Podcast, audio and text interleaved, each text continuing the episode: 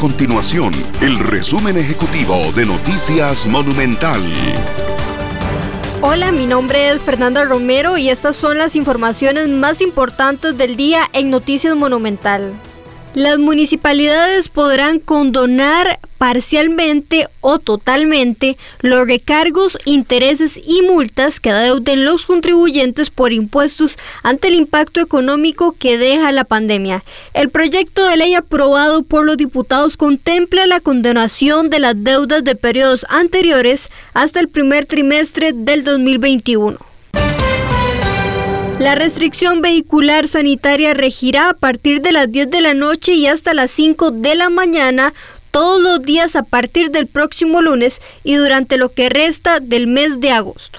De esta forma se amplía una hora el tiempo que pueden operar los establecimientos comerciales y la circulación de vehículos en las calles.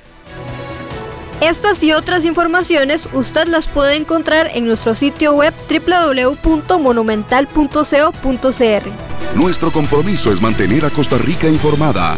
Esto fue el resumen ejecutivo de Noticias Monumental.